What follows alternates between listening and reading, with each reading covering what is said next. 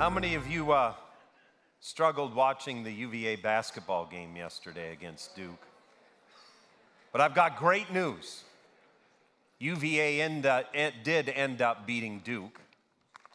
The UVA wrestling team crushed Duke. So I'm excited for that. And anytime you can beat the devil, it's a good thing to do. For those of you who might not be aware, the mascot for Duke is the Blue Devils. And so, anytime again we can beat the devil, we know God is in the house. So, what we're going to do this morning is we are going to continue through the sermon series that we began uh, several weeks ago. And that sermon series is based on the letter to the book of Ephesians. The letter to the book of Ephesians. And so, in that, we are processing through a sermon series that is brought to us by someone by the name, uh, the book is brought to us by someone by the name of the Apostle Paul. So he writes many letters in the Newer Testament, but the one that we're focusing on for this sermon series is the letter to the book or to the letter to the Ephesians. Now, Paul just so you know, if you haven't been with us, Paul's a very interesting character in the scriptures. He kind of hops onto center stage out of nowhere.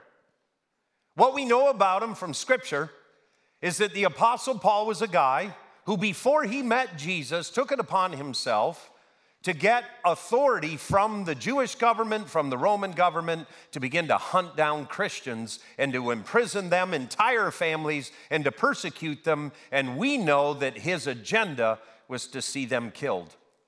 But all of a sudden, something happens to the Apostle Paul. As he is on the road to persecute Christians, he meets the resurrected Christ. And as he does, he discovers a brand new identity. His identity is now in Christ. His identity used to be in being one of the leaders of the Jewish faith.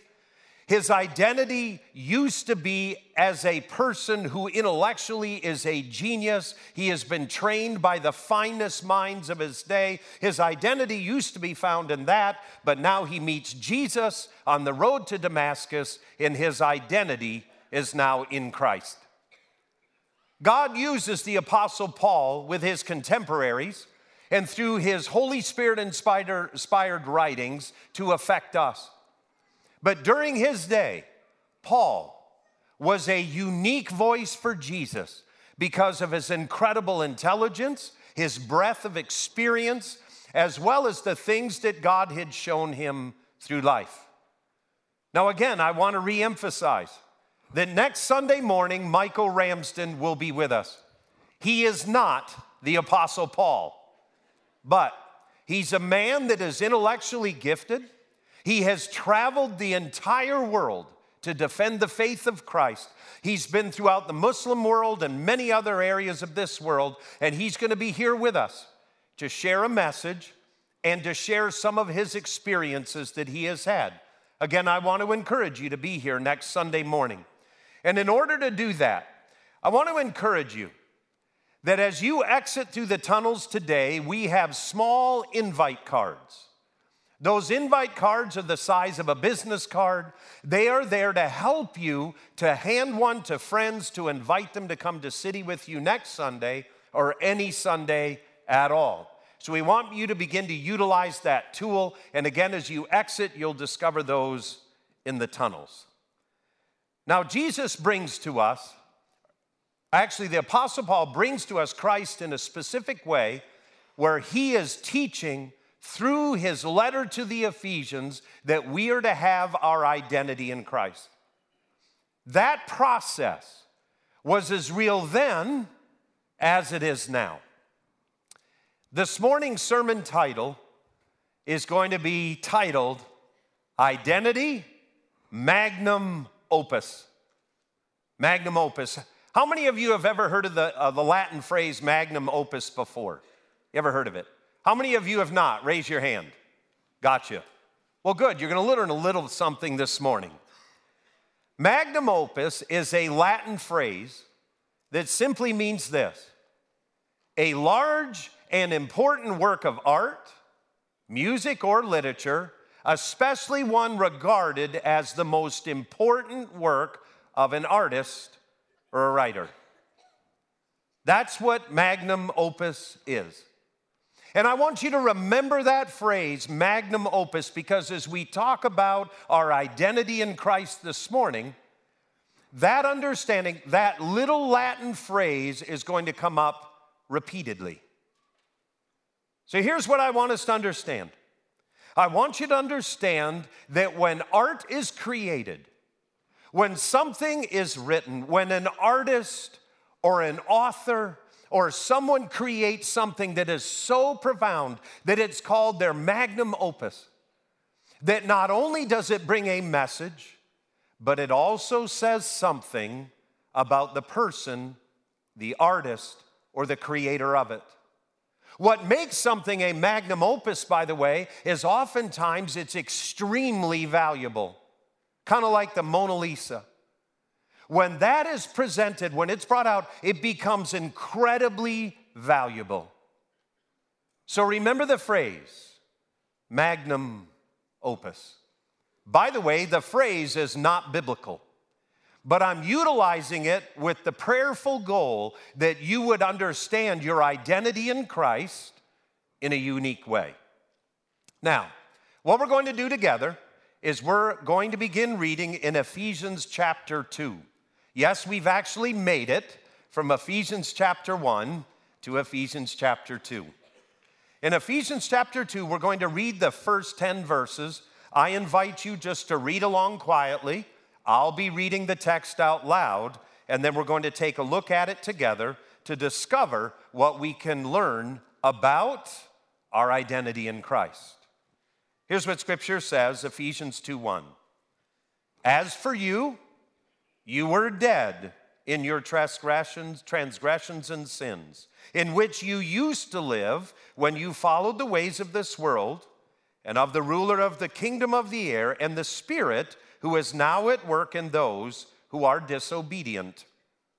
Reading on, all of us lived among them at one time, gratifying the cravings of our flesh and following its desires and thoughts.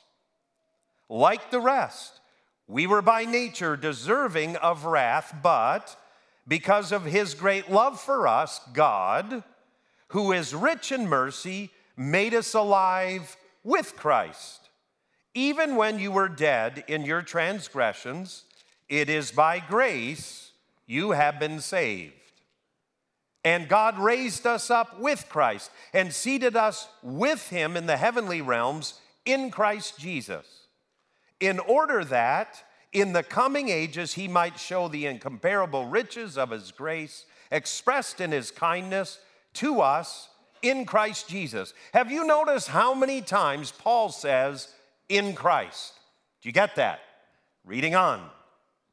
For it is by grace you have been saved through faith.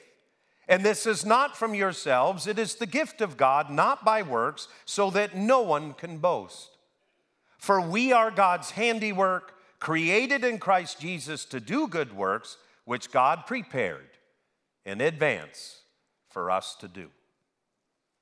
Here's a powerful, powerful phrase from the text that we just read, and it's this For we are God's handiwork.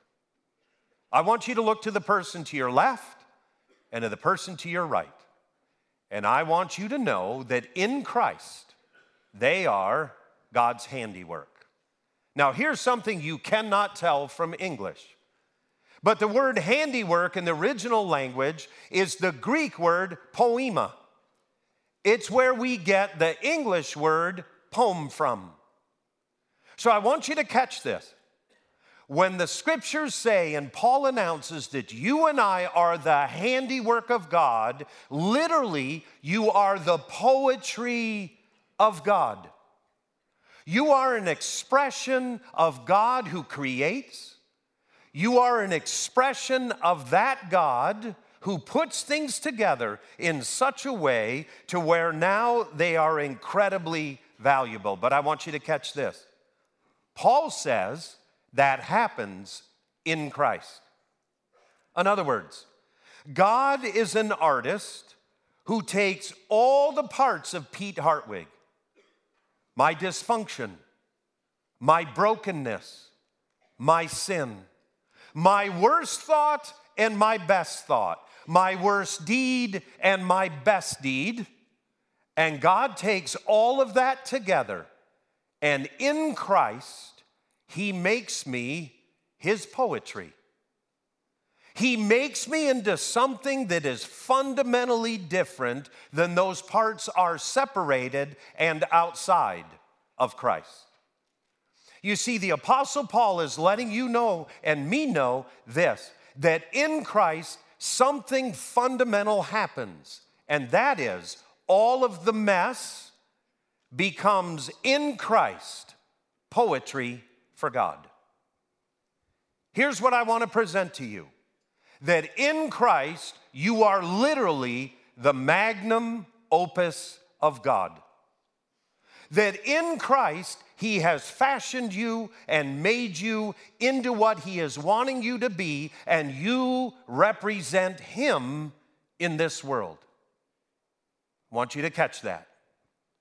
Now, as we look on in Scripture, the question has to be how does this happen? How does it happen? Because the Apostle Paul, er, he's taking these people that live in Ephesus and he's processing them through in Christ. And he says, People in Christ, you're being made into a whole new thing. You are becoming the poetry of God. How does that happen? Well, Paul, as he often does, is so faithful. He explains very carefully to the people of Ephesus how this happens. Here's what he shows us Ephesians 2 8 and 9, you just read it. Here's what scripture says For it is by grace you have been saved through faith. And this is not from yourselves, it is the gift of God, and it's not by works, so that no one can boast. In order to understand this process, there are four words we quickly need to get a handle on. Four of them. The first one is the word grace. Grace is actually a secular term from the time of the Apostle Paul. And it's something that someone would show a friend where they would do them a favor and they would do it out of love and never expect repayment. Grace. Now, when it comes into the religious world and into the Newer Testament, in essence, it begins to mean unmerited favor. It's where God does something for you that you don't deserve. But catch this in the secular usage of this in the Greek world, it was never towards an enemy, always a friend. And yet, Paul just said that God showed his grace to us while we were yet sinners and, and actually opposed to God. The next word we have to know is the word faith. Faith, in biblical terms, is relatively simple. It means that you have trust in something and then you put your confidence in it. Faith is a word that does not mean just belief, it's a word that also means action. It would be similar to having a chair that you trust in, but you have enough confidence to sin in. The next word is works. It's the Greek word energo. It's where we get our English word energy from. It means something that is produced because you put energy into it. And the last is the word gift. In order to understand Ephesians 2 8 and 9, we have to understand grace, faith, works, and gift. And the last word, gift, is something that people during the time of Jesus and the Apostle Paul would give to God. It was somewhat of a sacrifice, something that you would offer to God, but it was also something the gods would offer to people. And so Ephesians 2 8 and 9 brings to us this simple understanding for it is by unmerited favor that you've been saved through trusting and placing your confidence in, and this is not from yourselves. It is the gift of God. God has given you a gift, and it's not by works, it's not by your energy, because if it were, you would become prideful and boast. Now, as we look at these verses, we come to understand this that we are God's handiwork, created in Christ Jesus. And what does it say next? To do good works. So it's not just that I'm the handiwork of God. It's not just that I've been saved, and it's not by works that that can happen. But now Paul says to you and to me, I am the poetry of God, and I've been created anew in Christ Jesus to do good works. Now, here's what I want us to catch very quickly we do good works once we are in Christ, not because I'm earning my salvation. Paul just said that. You cannot be saved by doing good works. Paul said it is not from ourselves, it is the gift of God, and it comes by grace through faith. But when I do works for God, when I find my identity is in Christ, what I begin to discover is God has something special for me to do. I have a question. What is it and maybe you've never thought about this before, but you've made the choice to follow Jesus. You put your faith, hope, and trust in Him. You know that you are now saved. What is it that God has for you to do? You are His handiwork, you are His poetry, and now God wants you to work. Uh, God wants to work through you and in many ways co create with Him. What is that? What does it look like? Now, here's the ultimate question. In every sermon, we always talk about put feet to your faith. In every sermon, this shows up on this screen put feet to your faith. And so this morning, I was thinking about how can we practically take a look at this. And in order to do this, I'm going to ask that Ben and Jess Lewis would join me at the table over here, and I want you to listen to their God story. I want you to listen to how God got a hold of them and then brought them to the point where now they are missionaries, medical missionaries in Peru. So let's give Ben and Jess a warm hand as they come forward.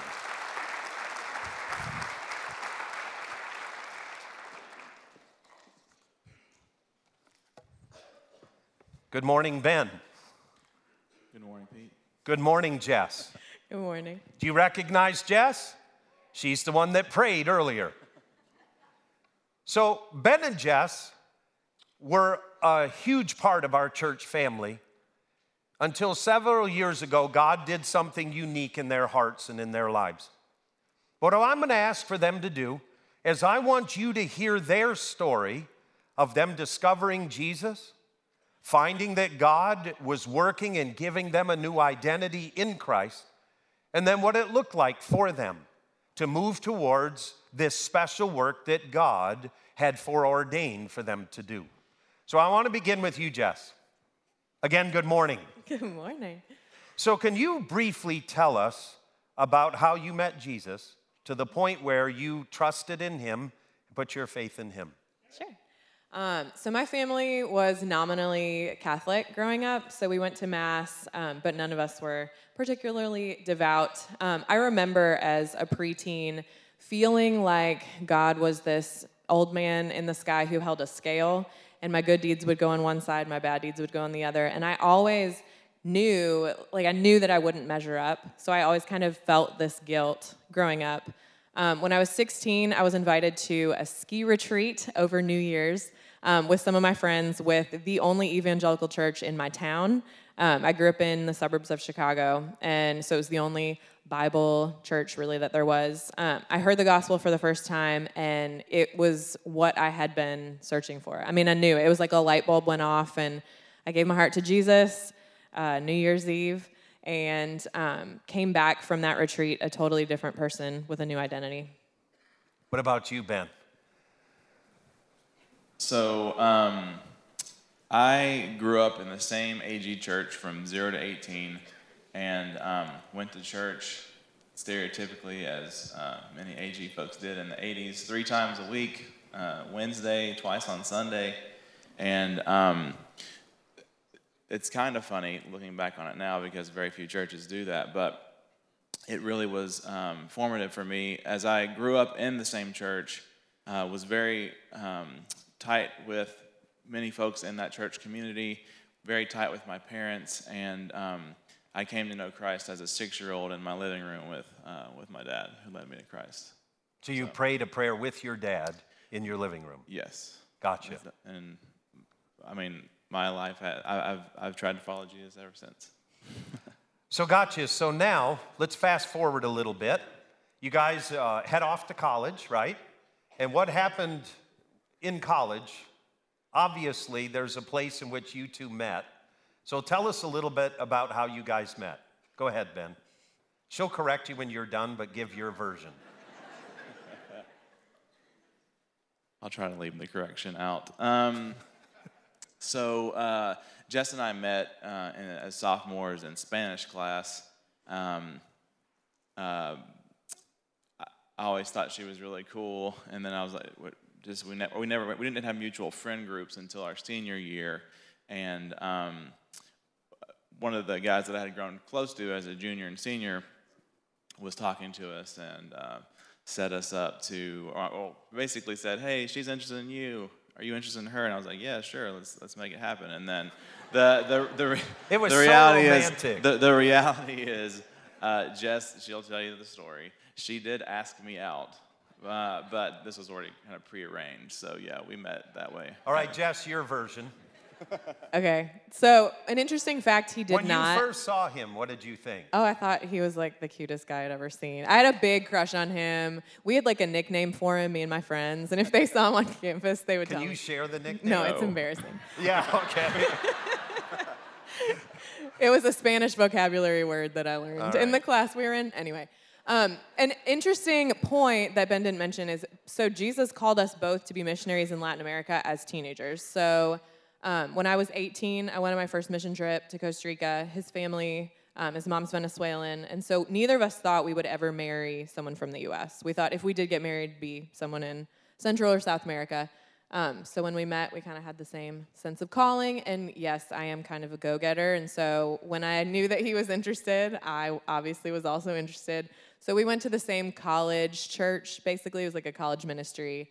And one day after the ministry, I asked him if he wanted to hang out. And I knew he'd say yes. I probably wouldn't have done it otherwise. but he's a little shy. He needed a little. a little I'm glad I got to share my side first. yeah, that's right. So now you guys are in college, and then Ben, share a little bit just about the call of God in your life towards med school and kind of give us the, the quick version of what that looked like for you and then your call into mission. So share that if you would.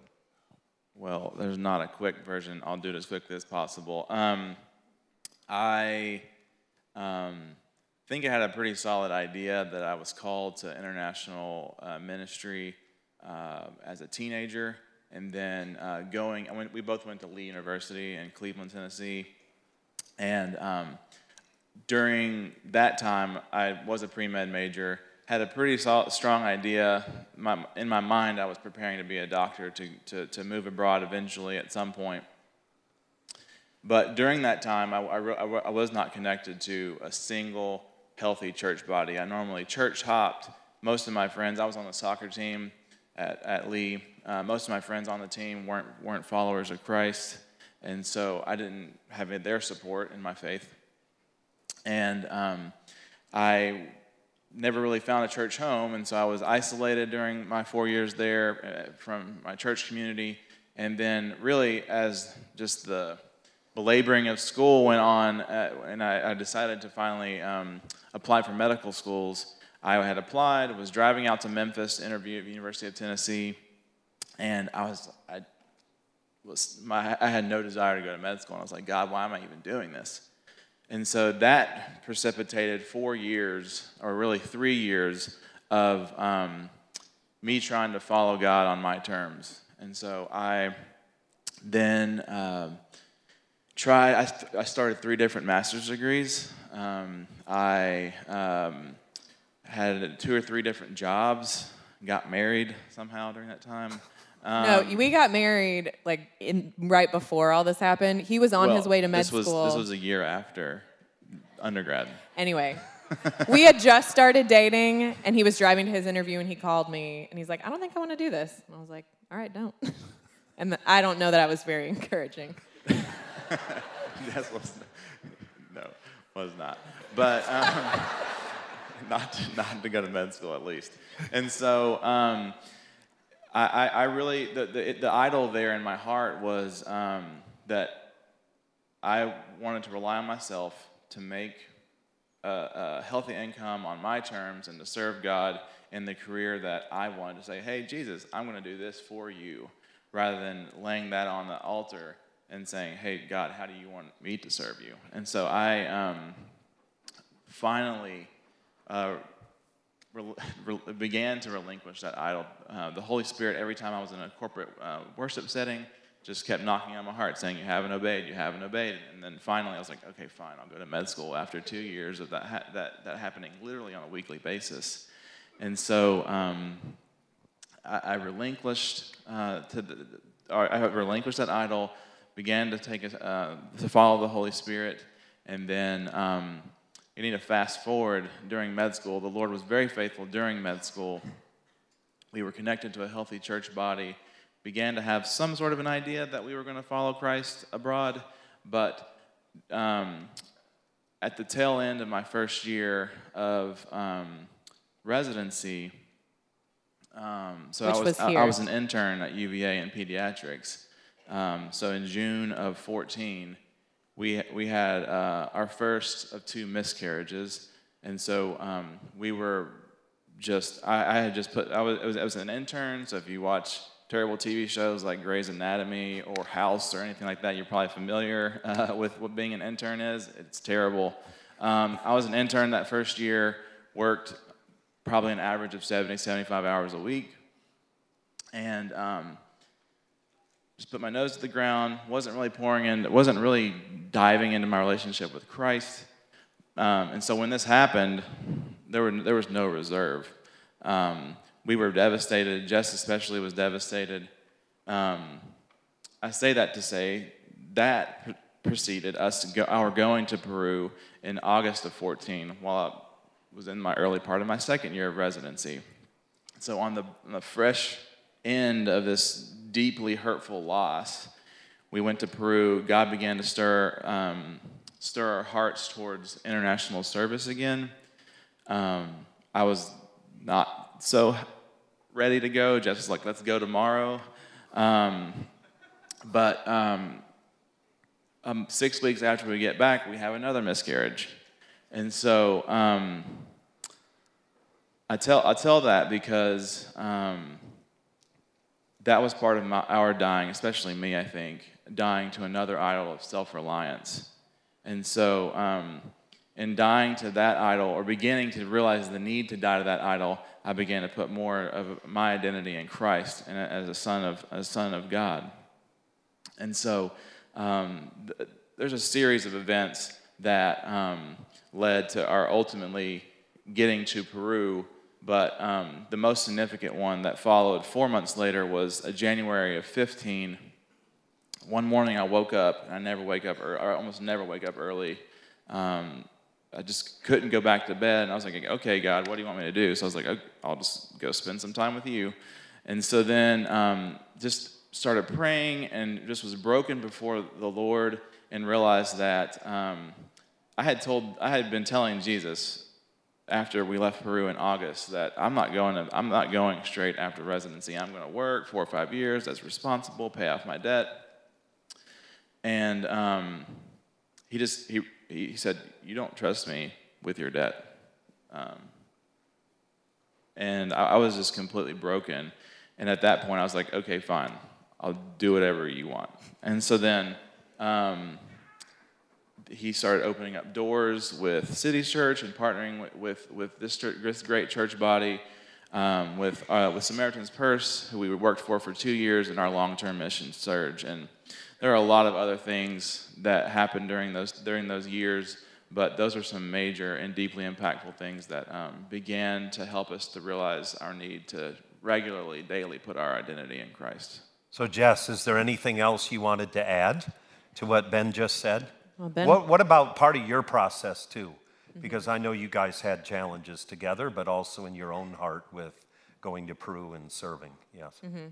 Um, ben covered a lot. Uh, I think for me, because from the time I was 18, so 16 met Jesus, 18 felt like I was called to missions. Um, I was a missions major in college, traveled a bunch. When we got married, one thing Ben didn't mention is we moved to Chile in South America. Um, we didn't really pray it through. We were just like, ah, we're called. Let's just do it. So it fell apart. Like it was a terrible experience. We were there for two months. We had to come back. Um, and the dream never really died. Like we still knew deep down God was calling us to do that. But for me, there was a 10 year period between us moving to Chile and us going to Peru, where for me it was really difficult to be content living in the US. Um, I think part of, I mean, I was finding identity in God's called me to be a missionary, He's called me to live overseas. Like, what am I doing here? And I really struggled, especially, I would say, when we moved to Charlottesville, our oldest son, Elijah, was three months old. And I had worked full time as a teacher. I also worked in youth ministry for Young Life um, and another inner city ministry in Memphis.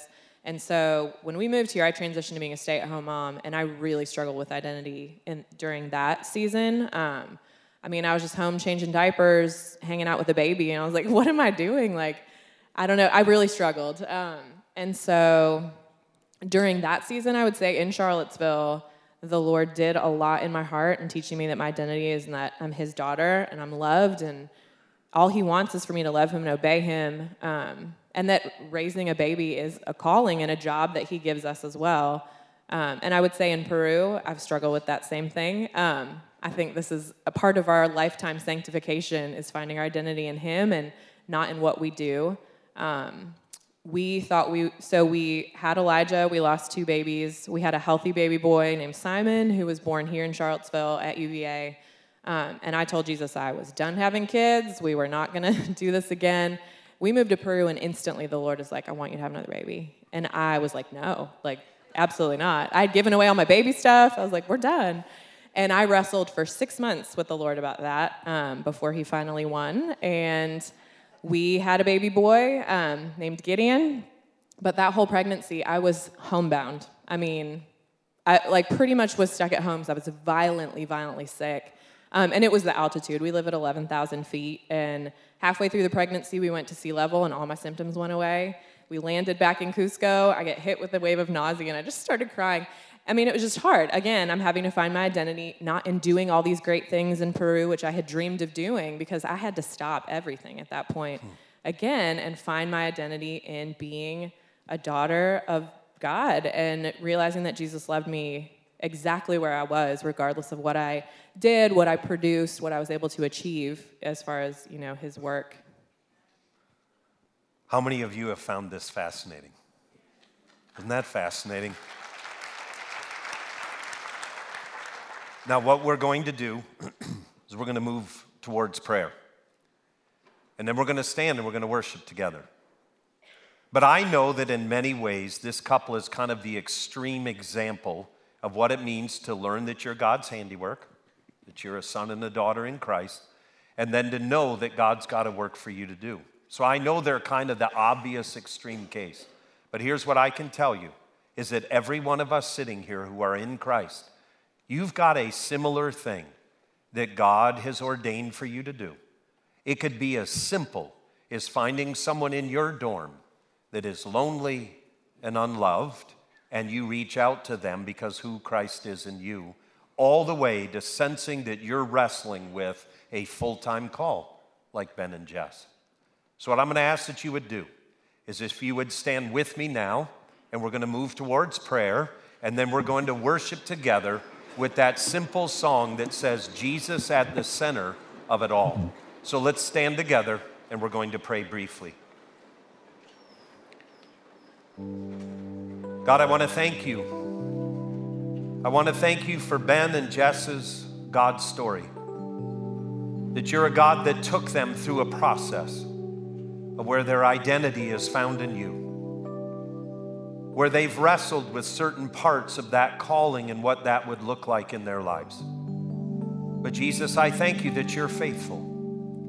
And now I'm asking for all of us as we stand into your presence that Jesus, we would put you at the center of who we are. That as much as Ben and Jess have had to wrestle and lay things down, I pray that you would do that similar work in our hearts and our lives together. In Christ's name, in Jesus' name, amen. Let's worship.